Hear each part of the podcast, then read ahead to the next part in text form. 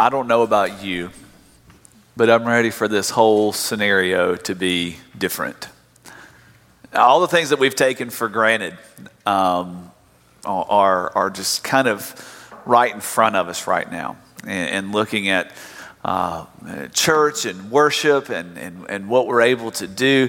And I'm grateful. I'm so glad that we live in an age where we have technology um, that can. Are you showing me something? Oh, okay. I thought you were showing me something. Um, uh, I'm so sorry. I'm so glad we live in an. I'm too ADD. You can't do that to me.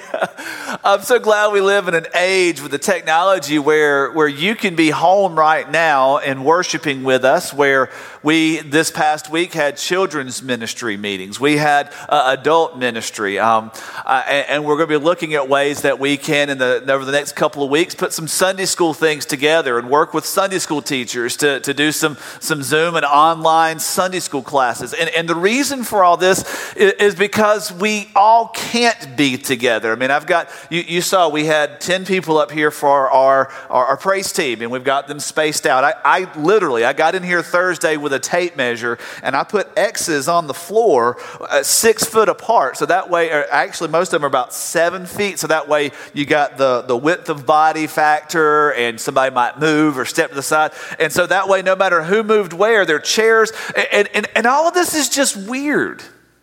But I'm grateful that we live in a day when we can do this. But I'll be honest with you, I'm ready to see your faces in here. I'm ready for you to be right here with us. And, and, and realistically, this is a refining moment for the church. And let me tell you why before we get, if, go ahead and start turning to Revelation 6. That's where we're going to be today. But this is why it's a refining moment for the church because we will be able to see how valuable our community, our family of faith is to us when all of this goes away and we can gather. Now, I, am no fool. I do not expect, I've seen the videos, I've been tagged in some of them of Chris Farley and a couple others uh, going nuts coming down the aisle. The, the caption on it is Pastor, first Sunday back after quarantine or isolation. I don't expect that to be the case. Realistically, um, whenever it is that they say, hey, you can go ahead and join back together, I honestly do not expect, God could surprise all of us, but I don't expect that the sanctuary is going to be filled that day. I, I expect it to be a very, very slim crowd because who is really going to rush to a gathering right after a worldwide pandemic, right? I mean, that's, that's just the, the, the nature of, uh, of, I see a couple of hands in the balcony from our praise team, um, but that, that's just the nature of, of who we are as people. But what we're going to do this morning is we're going to start investigating some apocalyptic apocalyptic images. And, and, and I'm setting all this up intentionally because we're experiencing something right now as a nation and as a world that, that is different than what any of us have ever experienced. You'd have to go back 500 years to some of the plagues to see something of this magnitude. Yeah, we had SARS, we had MERS, we had bird flu, we had H1N1, we had Y2K, we had all these things. But what we're seeing right now is a little bit different scale. And, and I'm not up here to speculate. I know I see the conspiracy theories, I see all this dismissive. Here's what we're going to do we're, we're just going to approach this as though we see it in the world right now and have an understanding that where we are as a people actually speaks to this because we've got to start shifting our heart and focus now because what's coming is actually worse. So I don't want to scare you but I want to let you see what's going on. So if you've got your place, Revelation chapter 6, let's read together. Stand up at home if you're able to. I know you've just gotten comfy on the couch, you've just got the blanket pulled up in your outline, but stand up as we read the Word of God together. The first eight verses of Revelation chapter 6 says this Then I saw when the Lamb broke one of the seven seals, and I heard one of the four living creatures coming as with a voice of thunder, and it said, Come. I looked, and behold, a white horse, and he who sat on it had a bow and a crown, and was given to him, excuse me, and a crown was given to him, and he went out conquering and to conquer. When he broke the second seal, I heard the second living creature saying, Come. And another, a red horse went out. And to him who sat on it, it was granted to take peace from the earth, that men would slay one another, and a great sword was given to him. When he broke the third seal, I heard the third living creature saying, Come. And behold, I looked, and a black horse. And he who sat on it had a pair of scales in his hand. And I heard something like, the, like a voice in the center of the four living creatures saying, A quart of wheat for a denarius, and three quarts of barley for a denarius, and do not damage the oil and the wine. The Lamb broke the fourth seal. I heard the voice of the fourth living creature saying, Come. I looked, and behold, an ashen horse, and he who sat on it had the name of Death, and Hades was following with him. Authority was given to them over one fourth of the earth to kill with sword, with famine, with pestilence, and by the wild beast of the earth. Let's pray together. Father in heaven, we look to you we ask you, Lord, that in this time that we have together, that we would not fret, that we would not worry, that we would not drown ourselves in fear, but Lord, that we would understand and know that you are holding all things in your hand. You have given us these words of Scripture so that we can be uh, mindful of your glory, your power, your sovereignty, but also of our need for a Savior. And I know it's easy in, in, in church setting, and, and, and, it's funny to say church setting when there are only a couple of us here in the setting of the building of the church. But in church setting, what's going on in our hearts, it's easy for us to say, I was baptized. Well, I know Jesus. I went to Sunday school. But God, you're not asking if we were baptized. You're not asking if we went to Sunday school. You're asking, is our hope and our faith and our trust solely and truly on you? So, Father, I ask this morning that you would speak to our hearts wherever we are.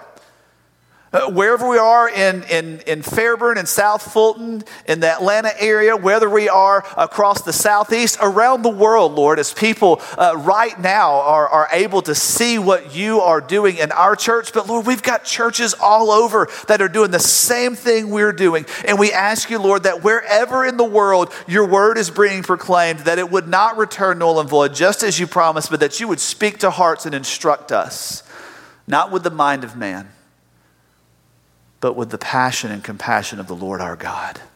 It's your word, not mine. It's yours. We love you, Lord, and we ask this in Jesus' name. Amen. You may be, you may be seated. If you don't sit down at home, I'm not going to know, so it's okay. So we get into this passage of Scripture and we start looking at apocalyptic literature. Now, if you weren't with us on the first as we got started in the book of Revelation, let me encourage you to go to our website, fbcfairburn.com, click on media, go to sermons, and scroll back to the beginning of January as we start looking in the book of Revelation. I lay out just kind of my framework, I lay out my, my conviction on a few issues with the book of Revelation, but I'm going to su- shortly, in, in, in short form, uh, restate a couple of things. One, no one knows all the answers to Revelation. And if you're watching a preacher, if you're tuning into somebody who claims to have everything figured out, they are a liar and you need to turn it off. I'm just going to let you know that. Nobody knows. God did not give us the uh, exact codex for what to ha- what's, what's coming. Here, here's what God did do he gave us pictures. He gave us an understanding. He gave us His word so that our hearts could be prepared, but ultimately so that we could still trust in Him, so that we would know we have to rely on who He is. The second thing about the book of Revelation that you and I have to, as followers of Christ, have to understand is that we are called to be marked by peace and understanding, love and charity. And because we cannot know every single detail and every single uh, explanation, explanation and everything about the book of Revelation, we have to, listen to me, we have to, with a charitable heart, I said and, with a charitable heart, we have to embrace one another even if they look at the book of Revelation slightly differently. If they proclaim that it's the Word of God, if they proclaim that they truly believe that it is the Word of God, then we have to understand them with love. We cannot outright dismiss with anger. That's what the world does. We're not called to live the way of the world. But because of these two things, we're going to get into the book of Revelation. I'm going to tell you what I believe about some of these horses, but we've got to understand that these apocalyptic figures are presented in two forms one to serve as a warning for what is to come, but also to remind us of who is in charge of all of it. And that's what we find right out of the gate. So, what we're going to do is we're going to identify the four horsemen. Um, and I'm not talking about Ric Flair and uh, all the wrestlers. Woo, you know, I'm not talking about those four horsemen. I'm looking at the four horsemen that are right here uh, within. And I'm thinking about Arn Anderson now. I don't, uh, sorry, I, my mind just went crazy. So, all you old school WCW uh, folks will know who I'm talking about. But um, we're going to look and identify who these four horsemen are, and then we're going to ask ourselves a couple of questions um, uh, in, in, our heart and see what we do to heed the message of the four horsemen. So we get in this passage of scripture, and it says right there in verse 1 I saw when the Lamb broke one of the seven seals, and I heard one of the four living creatures saying, as with a voice of thunder, come. Now, what we're doing here is we're identifying each individual. It starts off with the lamb. If you remember, um, is that better? Can you hear me better now? Okay. Sorry, I'm too ADD. I, I, see, I see hand motions in the back, and so, you know, I, I see that. Hey, we haven't got the invitation yet. Um, so, what we, what we have in this passage of Scripture is some identity taking place. So, what we found in Revelation 4 and Revelation 5 was this, this wonderful scene of worship taking place in heaven. All of the glory of God being, uh, being uh, on display. And, and, God holds out this scroll, and no one was able to open the scroll. And, and John is so caught up in the vision. That's what we talked about last week in chapter 5. He's so caught up in what's being revealed to him that he starts to weep. But one of the elders, one of the 24 elders says, Don't, don't cry. Look, there is the Lamb of God. It, he is going to open the scroll. And all of heaven erupts because the Lamb was worthy. The Lamb, Christ Jesus, laid his life down, purchased us as a people for God, and he marches to the throne of God and takes the scroll. And now we're starting to see seal by seal what happens when the scroll is un- unwound.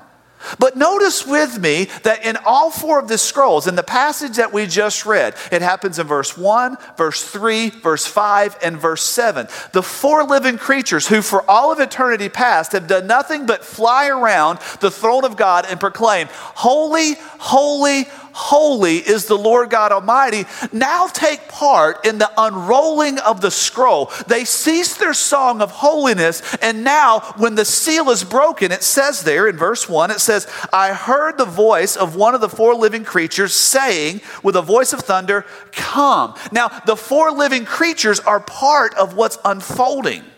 And it starts, and he says in verse 2 I looked and behold a white horse.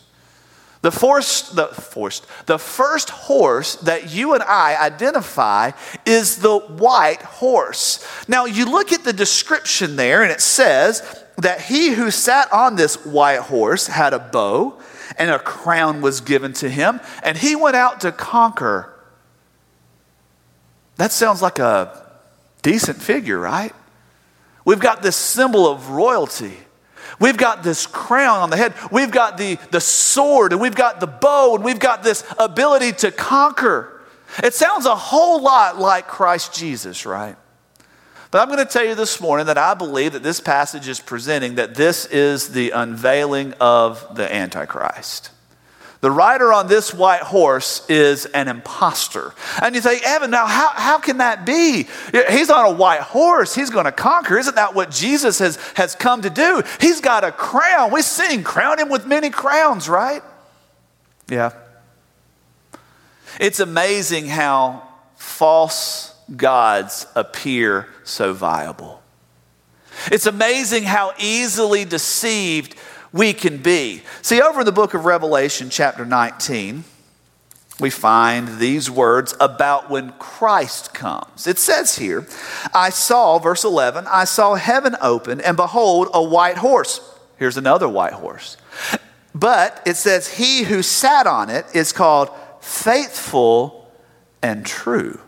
There's no name given to this first white horse rider, but in Revelation chapter 19, when Christ Jesus appears to come and claim for all time the eternal victory, it says, He is called faithful and true, and in righteousness He judges and wages war. His eyes are a flame of fire, and on His head are many diadems, many crowns, not just one, many crowns.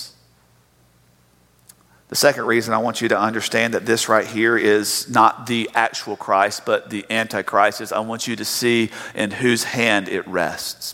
It says there that the Lamb, who is Christ, unrolls the scroll and this figure appears.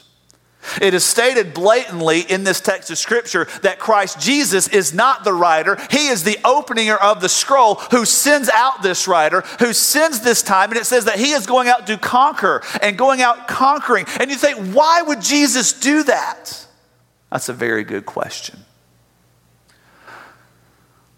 I want you to flip with me over to the book of Matthew, chapter 24. And I want you to hold your finger in Matthew chapter 24 because we're going to spend a lot of time in Matthew 24 this morning as well. Because I believe what we see unroll, uh, unfold with these first four uh, seals on the scroll, Jesus speaks to in Matthew chapter 24. It says there in verse 1 Jesus came from the temple and was going away when his disciples came to him to point out the temple buildings to him. And he said to them, do you not see all these things? Truly I say to you, not one stone here will be left upon another, which will not be torn down. Now, that was a very bold statement that Jesus made because the Jews were proud of their temple. It sounds a whole lot like Baptists. We get really, really proud of our buildings and our sanctuaries and our pulpits and our platforms. Uh, we might have just been ethnic Jews separate a little while. That's, that's another sermon for another day. But he says, as he was sitting on the Mount of Olives, the disciples came to him privately and said, Tell us when these things will happen. What will be the sign of your coming, coming and the end of the age? And Jesus answered and said to them, See to it that no one misleads you. That's a compassionate statement. That's a statement of compassion from a shepherd who loves his sheep, a shepherd who knows, a shepherd who is aware that wolves will come and try to distract and to destroy his flock. And verse 5, he says, For many will come in my name, saying, I am the Christ, and will mislead many. You will be hearing of wars and rumors of wars. See to it that you're not frightened, for those things must take place, but that is not the end. The nation will rise against nation and kingdom against kingdom, and in various places there will be famines and earthquakes. But all of these things are merely the beginning of the birth pangs. Then they will deliver you to tribulation, and will kill you, and because and you will be hated by all nations because of my name. And at that time, many will fall away, will betray one another, and hate one another. Many false prophets will arise and will mislead many. And because of lawlessness being increased, most people's love will grow cold. But the one who endures to the end will be saved. This gospel of the kingdom shall be preached in the whole world as a testimony to all the nations, and then then the end will come. He's like, Evan, what does this have to do with this first seal and the Antichrist? I want you to notice the very first thing that Jesus says will take place, one of the very first signs, one of the very first birth pangs, if you will, is that there will be a rider on a white horse that comes to dissuade, to distract, to mislead. It says in Roman uh, in Revelation chapter 5 that this white horse goes out and he goes out to conquer. He's not going out to claim for himself a mighty nation. He's going out to impose the Christ to take people and attempt to take people away from the living God. We're going to come back to that one. Verse 3 it says, And he broke the second seal. And I heard the second living creature saying, Come. And so now we have the four living creatures. The first one says, Come, and here comes the white horse. The, the second one sees the seal broken. He calls out, Come. And it says, Another, a red horse, went out. And to him who sat on it, it was granted to take peace from the earth, that men would slay one another, and a great sword was given to him. We have the red horse come, and it produces war. We, we have this, this great war that breaks out. Now, this is not the war of all wars that ends wars. And believe me, we've had a lot of wars, right? Uh, some of you were alive during World War II. Many of you during the Korean War, a lot of you during the Vietnam War, the Persian Gulf War, the War on Terror. Uh, we've, we've seen war after war after war. How many times have you just turned on the news and find out that there's fighting breaking out. And, and all of these things Jesus is describing in, in Revelation, excuse me, Matthew chapter 24, that this is going to happen. But not to the degree and to the scale that takes place when this seal is broken. See, we live in a wicked and selfish world. And what we find is that when Jesus comes on the scene to start ushering in these sealed judgments of God, that the war that breaks forth then is a war unlike what you and I have actually seen. Unlike what you and I have actually witnessed or read about in history. Yeah, there are wars, there are rumors of wars, and all of these take place. But I want you to notice what happens. And, and, and there's a sequence to this. It says that to this writer, it was granted to take peace from the earth. I'm, I'm not talking about, okay, we've got peace times here, but over there there's a little bit of fighting. Notice that there is the absolute removal of peace from the earth. This is another reason why I believe that the rider on the white horse is the Antichrist. Because once he is unleashed, peace is truly removed. Why? Because the true Christ is the Prince of Peace. As long as the true Christ is present, as long as the power of the Holy Spirit is evident because of the life of believers, because of who we are in this world to be salt and light, there is peace, there is security, there is hope. But once the unveiling of the one who is against Christ is made, the second horse goes forth and removes all peace.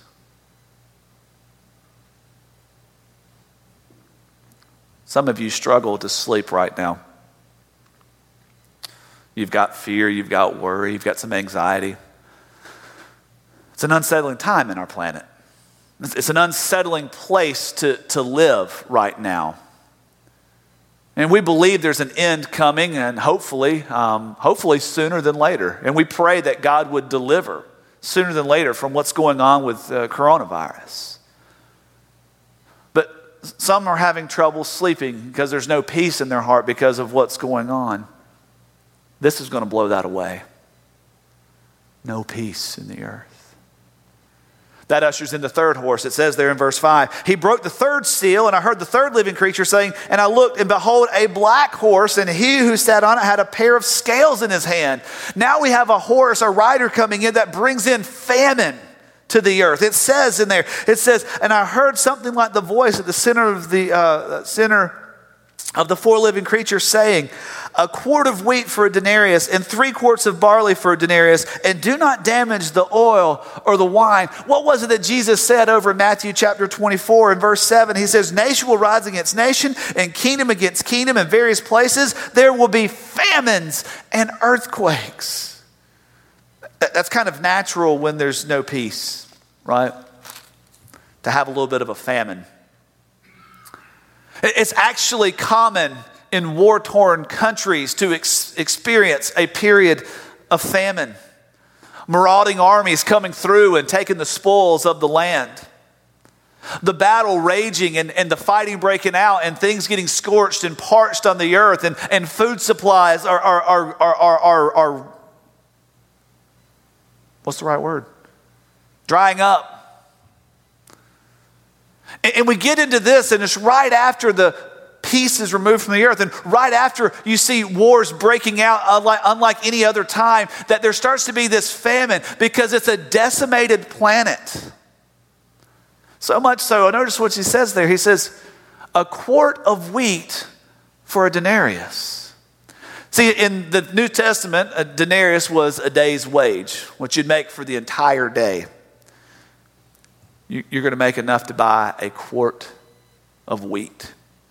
You want to know how much a quart of wheat is? I'm going to give you the scientific way that first century uh, ancient Near East people would measure out a quart of wheat. They'd reach down into their little bucket, and what fit in the cupping of both hands, that much wheat right there. You work hard all day. Doesn't matter what your job is. You could be a doctor, you could be a lawyer, you could be a fence post digger. It doesn't matter. That's all you get. But, but if you wanted to, to stretch your food supply a little bit more because maybe you've got mouths to feed at home, maybe you've got kids and you want to do a little bit more, then you could, you could downgrade your food to barley. And so you could get three of these for a day's wage.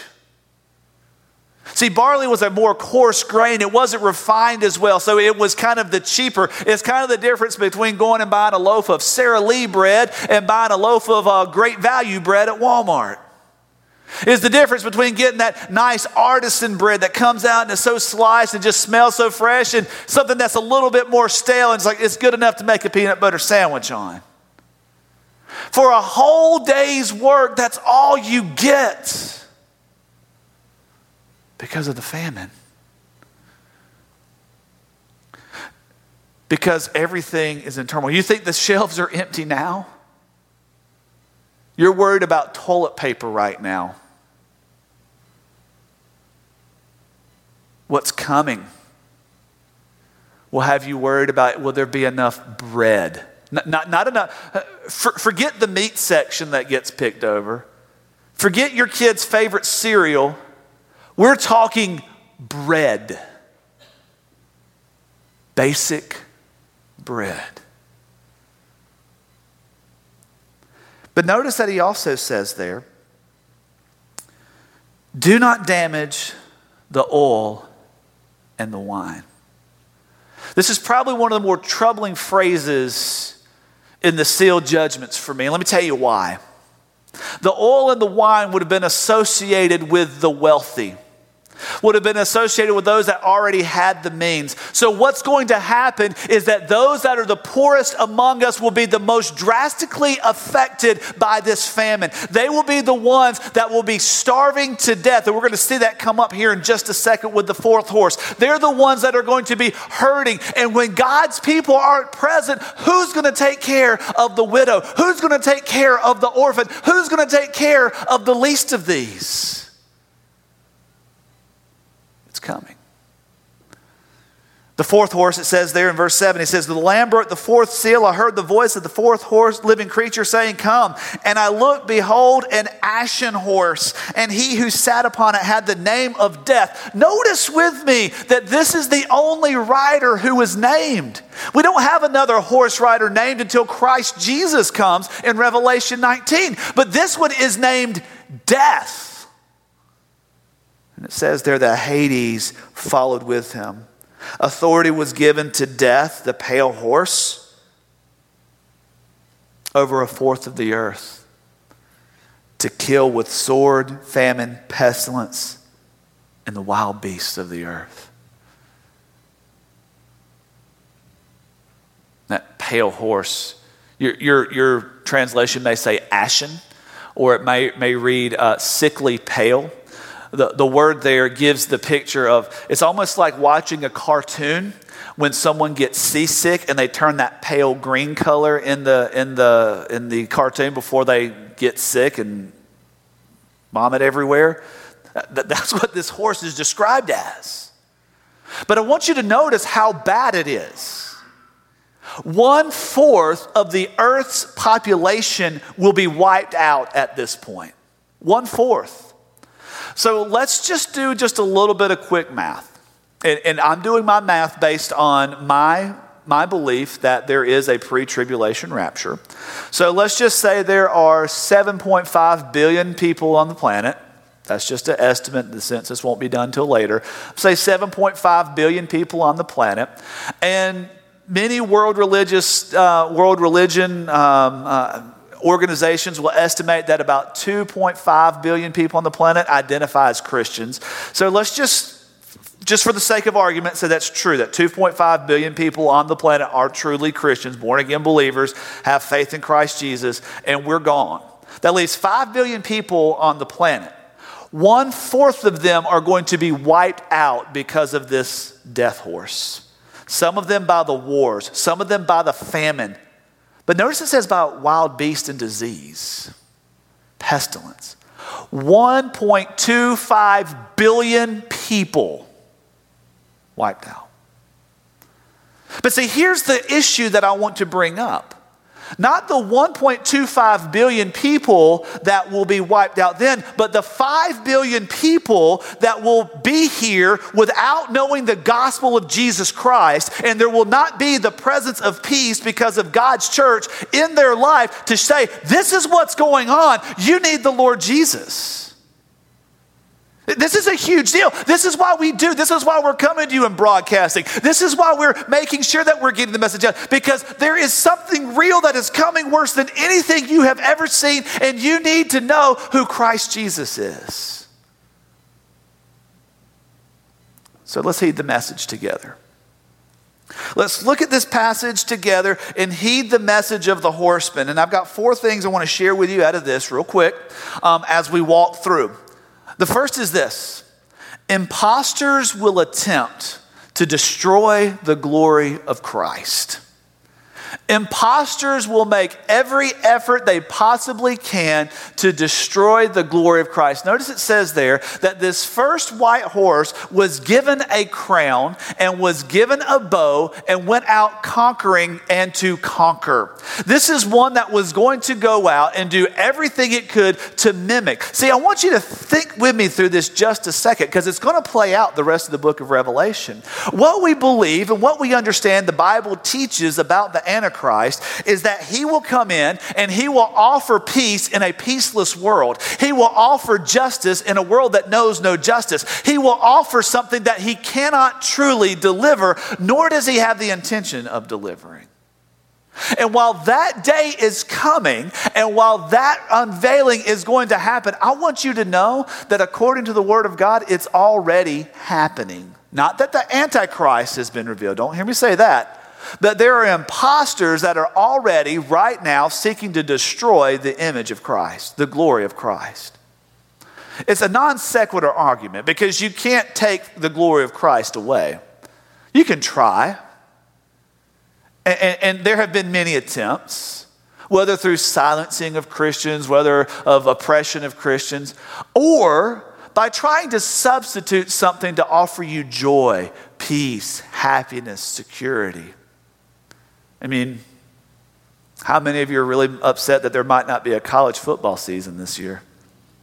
I'm telling you, that one hit me pretty tough. I was watching the watching news, I saw that headline, I was like, ooh, that hurts. College football is an imposter. Banks, they're imposters. Finances are an imposter. They, they, they, they offer you comfort, they offer you security, they offer you peace. And then something like a worldwide pandemic hits, and you watch how little the money actually means. Food. We talk about comfort food.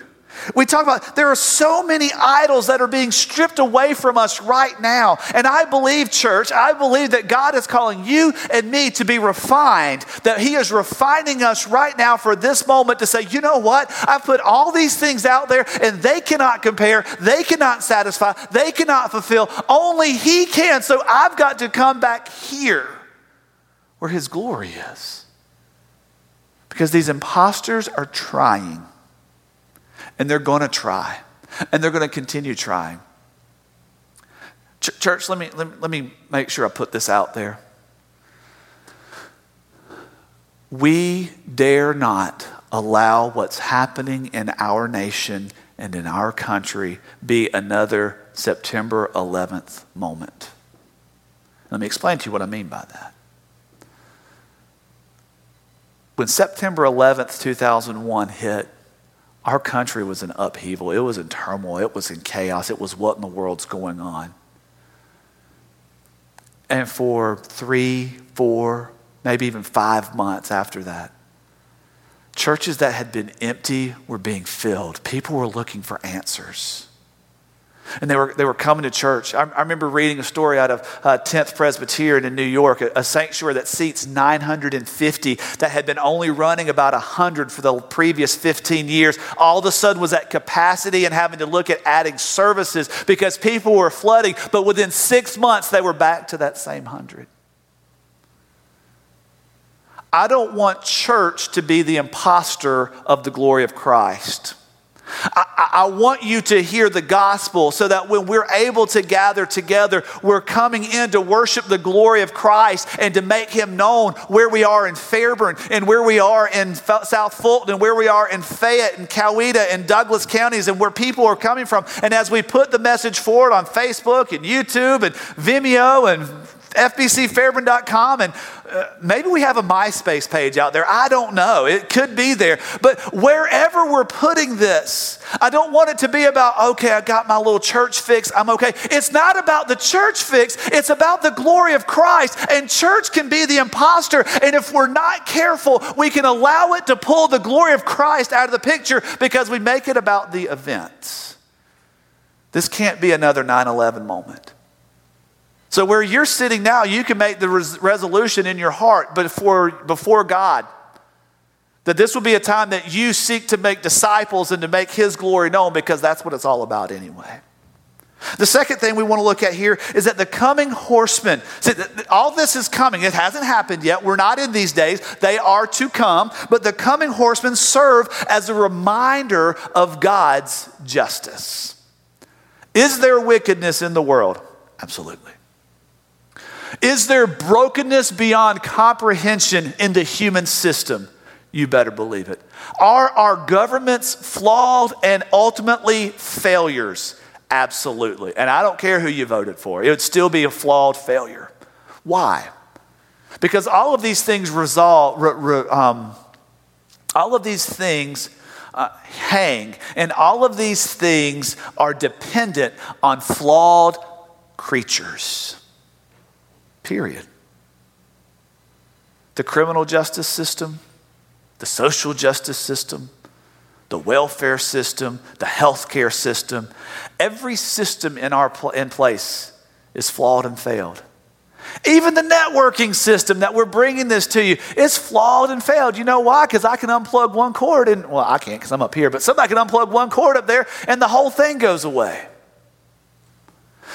But here's what's not there is a holy and mighty and just God who is holding everything in balance. He will not be mocked. It says here in this passage of scripture that the Lamb is breaking the seals. And this is important because God is the one who issued the scroll that was sealed. So all of this is in the hand of God who will bring justice. And, and, and I know it's hard to say, just wait and God will sort it out. Just wait. That's not what we're asking for. We as believers have to be instruments of God's justice now. So where we see injustice, injustice, we call it out to see that it could be fixed, to see that God's hand would be, would be uh, uh, asked to move, to see that God's hand is active in our lives. That's who we're called to be. But you and I are human, so we're not going to approach it perfectly, but God will. God is going to. His glory will not be undermined. And I know you're asking the question I'm assuming you're asking the question. That's probably the better way I should put it. I'm assuming you're asking the question. Well, Evan, if all of this is true and God's given us His word, once the Christians disappear and these things start happening, won't people just think, wait a second, man, that, that Jesus loving neighbor of mine that was always asking me to go to church, he would talk about this. Let me go see what his Bible says so I can figure it out. This is why we've got to keep Matthew 24 in mind. Matthew 24 brings a compassion to your heart and to my heart for the people that are in this day. It says in verse 10 At that time, many will fall away and will betray one another and will hate one another.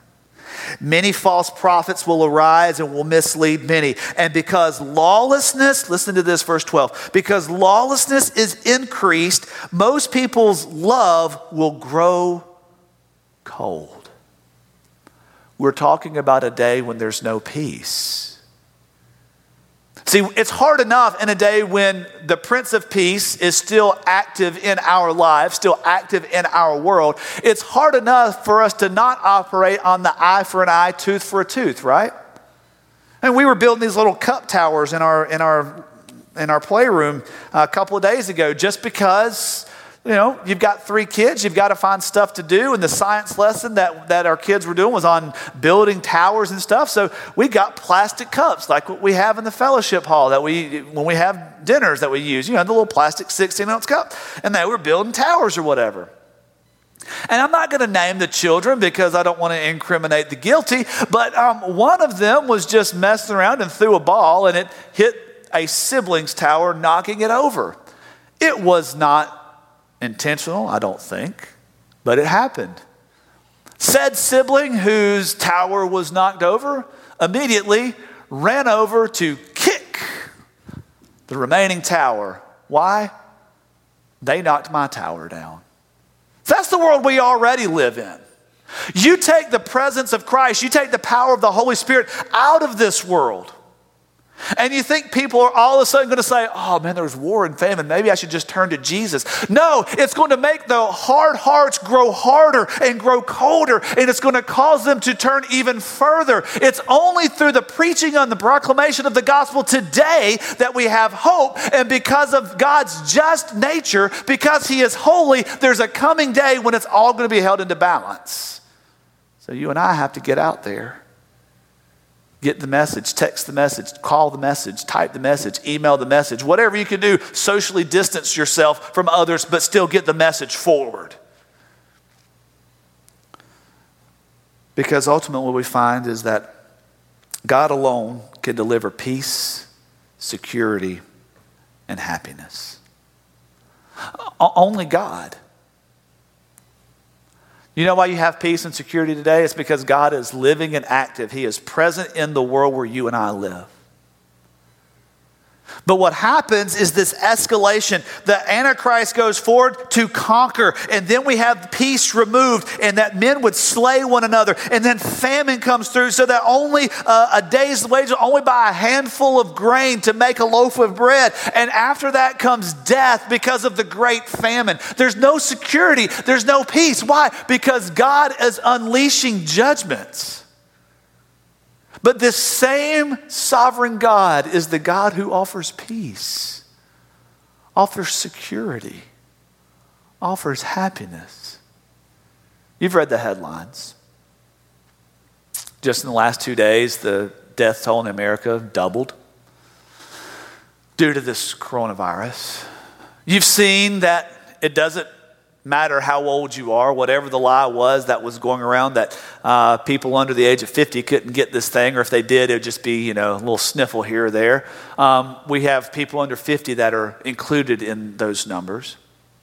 Um, it doesn't matter what your ethnic background is for some reason, the lie of 1793 that African Americans couldn't get this sickness, just like they were told they couldn't get yellow fever in Philadelphia 200 years ago, started perpetuating. And so, what we find is that eh, there's no respecter of persons when it comes to disease. You've seen the shelves. You took for granted that you could go to Walmart and get what you needed, right? You took for granted that you could get your week's supply of groceries in one trip and not have to know, okay, I can only get two packs of chicken today, so I got to come back tomorrow to get the rest of the chicken to make for the dinner the rest of the week. You, you took that for granted. And then you got to get there at the time the store opens to make sure you're one of the first ones. See, the world is different. There's no security. But where are you going to find peace? It's only in the hand of God. Because as soon as God's hand is removed, what happens? The one who tries to conquer comes. War comes. There's no peace. Peace is removed. Yeah, you might be happy because you were the first one at the store this week and you got all your groceries for the week in one trip. You don't have to make another trip tomorrow. But what's going to happen when you eat those groceries? Happiness is going to be sucked away.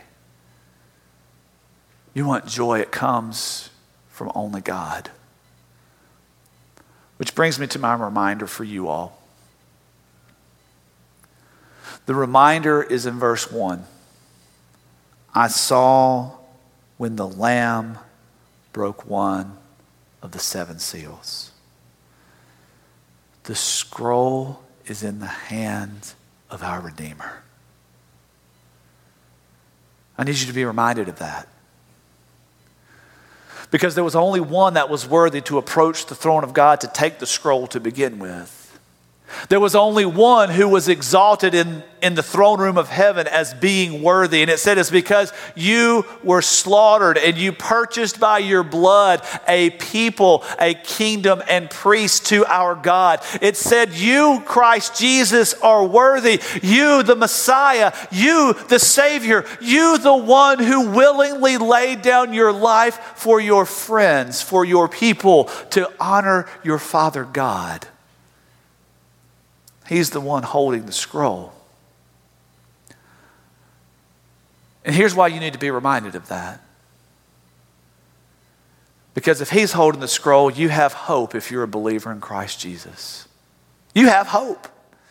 Because the one who died for you is the one that is holding you through all of this, no matter what unfolds.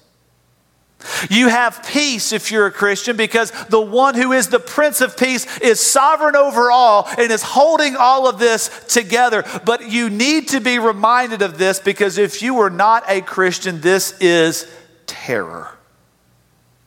This is terror. And you need a Redeemer. You need one who would be willing to take away your sin.